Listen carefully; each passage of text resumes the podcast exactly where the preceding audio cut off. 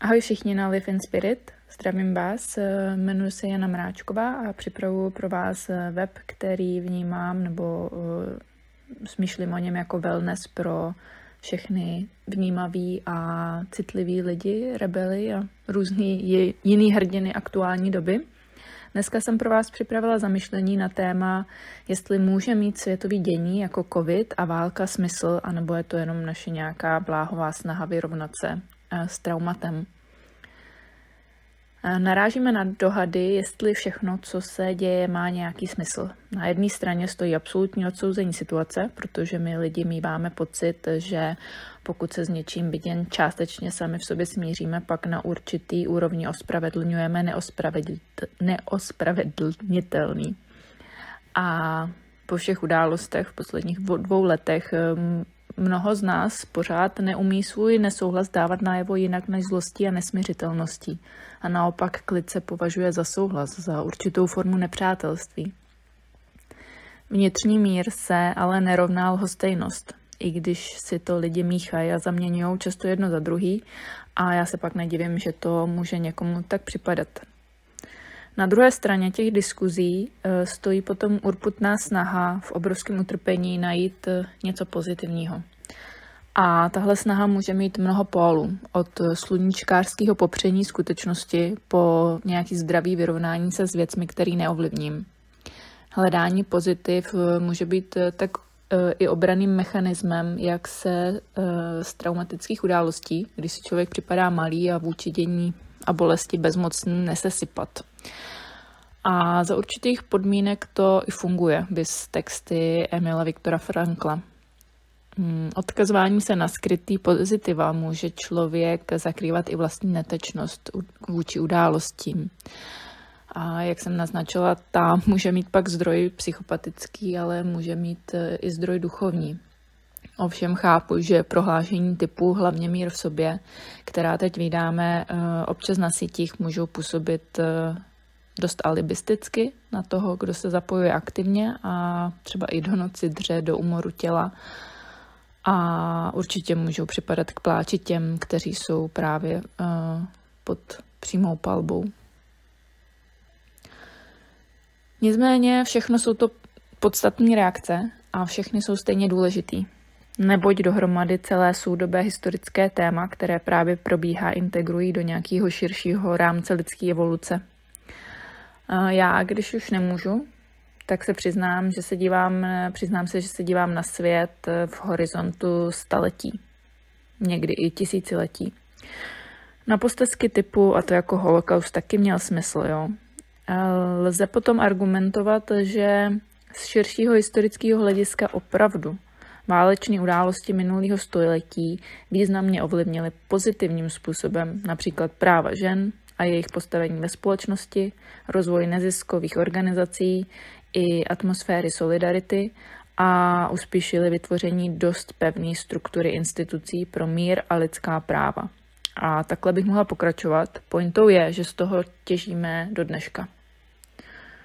To, že se to nějakým způsobem musí dál vyvíjet, to je samozřejmé.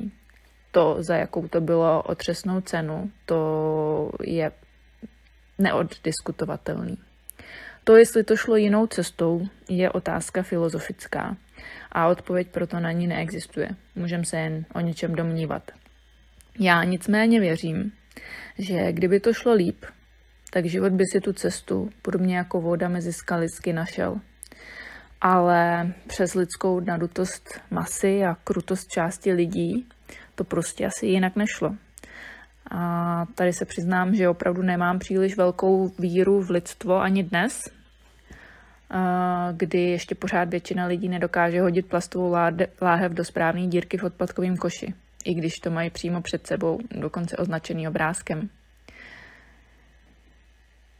Někdy, když jsem sama v nějaký obrovské bolesti, což se jednou za čas stane každému, tak i mě to vědomí moudrosti života na chvíli nějak jako opustí ale vždycky se ke mně vrátí. Možná mám v tomhle jenom štěstí, to nedokážu posoudit. Je fakt, Je ale třeba říct, že my opravdu z naší pozice nevíme, zda události jako covid a válka, nebo si dosaďte jakoukoliv osobní tragédii, kterou prožíváte, jestli můžou do budoucna mít pozitivní dopad, nebo jestli už se opravdu nevyhnutelně blížíme k nějaký koneční zkáze.